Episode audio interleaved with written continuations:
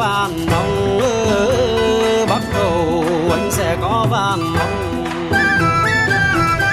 Em sang là sang trả được, em sang là sang trả được, rằng để anh bồng quá nó em sang là em mơ sang.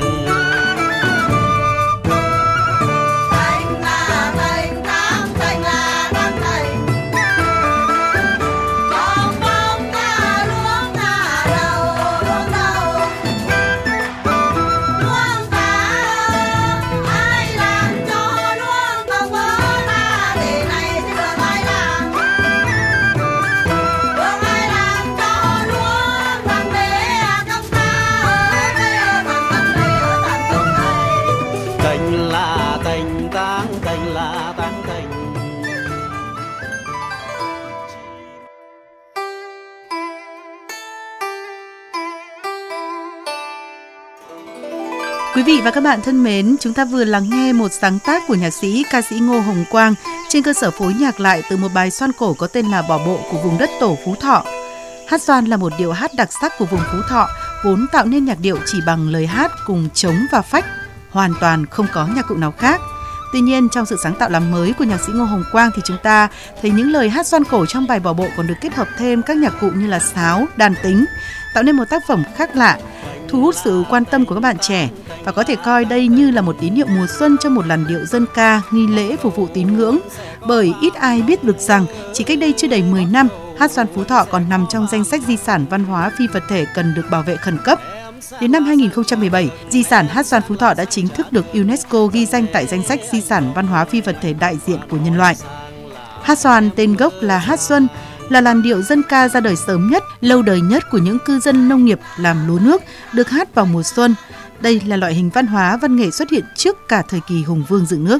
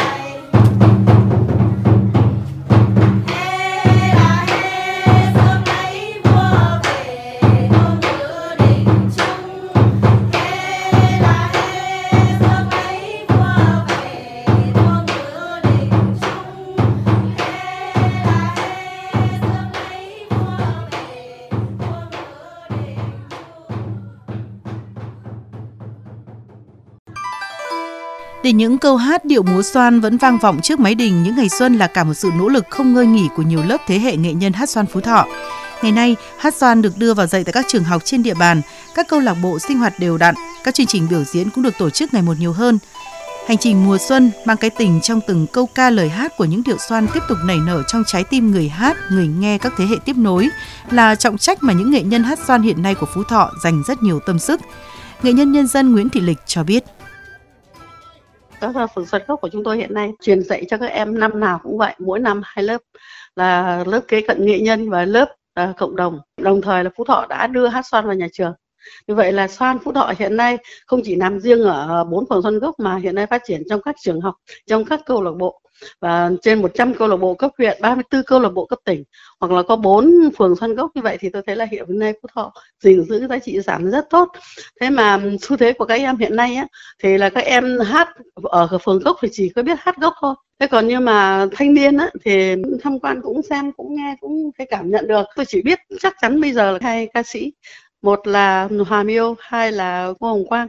Thế còn các bạn trẻ sáng tạo thêm thì tôi thấy là tôi cũng rất là yêu.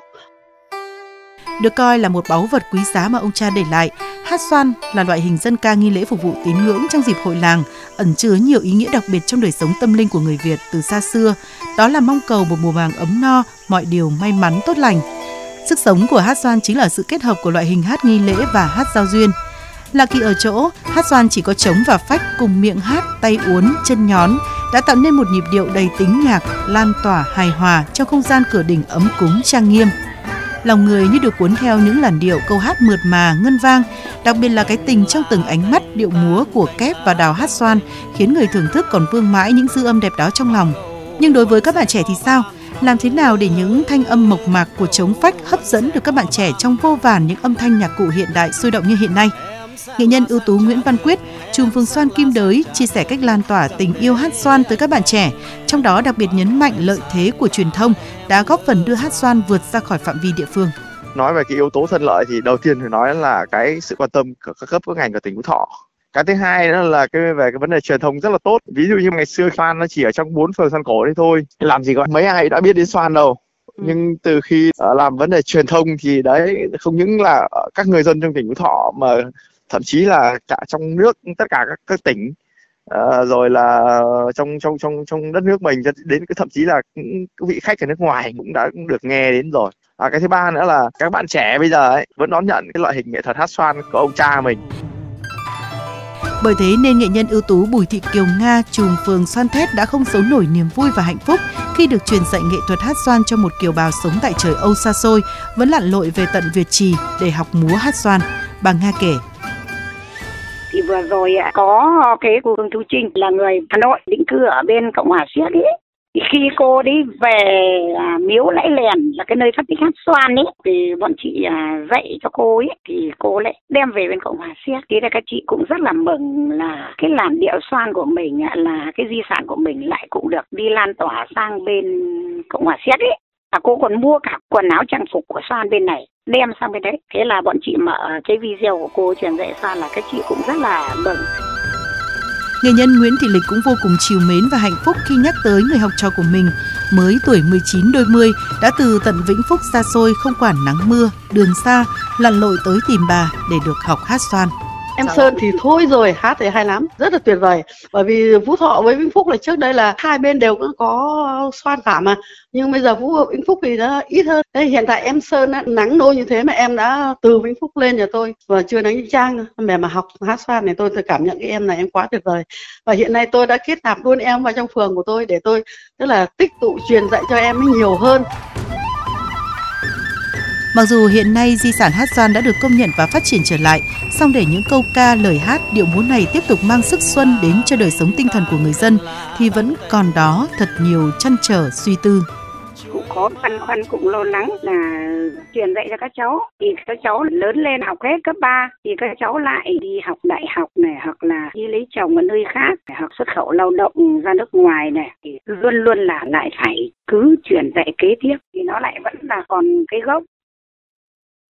Vì bình thường hát xoan ấy thì chủ yếu là hát ở cửa đình và thường chỉ được hát vào những ngày lễ hội vào mùa xuân thôi, chứ không phải lúc nào cũng đem ra hát. Nên là khi mà có khách đến thì lại có cái không gian, lại có cái đất để cho mọi người diễn. Qua cái đấy nữa thì nó sẽ có thu nhập. Nên là cái khó khăn là bây giờ thì cái lượng khách từ 2019 không nhiều khách như ngày xưa nữa. Và khó khăn nữa là tức là cái lượng mà nghệ nhân mà tham gia còn gìn giữ bây giờ thì cũng tương đối là nhiều. Nhưng cái lớp trẻ thì để mà họ tiếp tục cũng làm cái không phải nói thật là cũng ít. Chúng nó học được hết rồi. Có những đứa thậm chí nó còn làm tốt hơn mình rồi. Mà đến khi mà nó đi học mất hoặc nó đi làm mất, tiếc.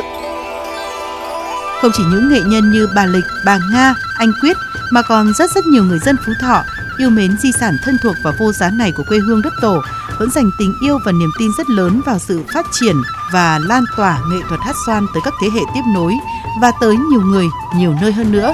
Nghệ nhân ưu tú Ngô Thị Nhàn, trùm phó phường Xoan Thét, người có một cháu nội có năng khiếu hát xoan và con gái đã qua lớp đào tạo nghệ sĩ kế cận, đều đang đi xuất khẩu lao động xa quê hương. Nhưng bà Nhàn rất tin tưởng vào sự trở lại quê hương của các con cháu mình, bởi cái tình, cái duyên với hát xoan của mỗi người dân nơi đây là rất lớn. Không nói trước được điều gì, bởi vì là cái này nó còn do duyên, bà cũng chưa nắm chắc được là cháu đi bao nhiêu năm. Thế nhưng bà tin là nó là con trai, một vài năm nó hết thời hạn đi lao động thì nó về quê thì chắc nó sẽ lại khôi phục để lại tiếp tục lưu giữ làn điệu hát xoan này thôi. Cũng hy vọng là sẽ không bị mất gốc.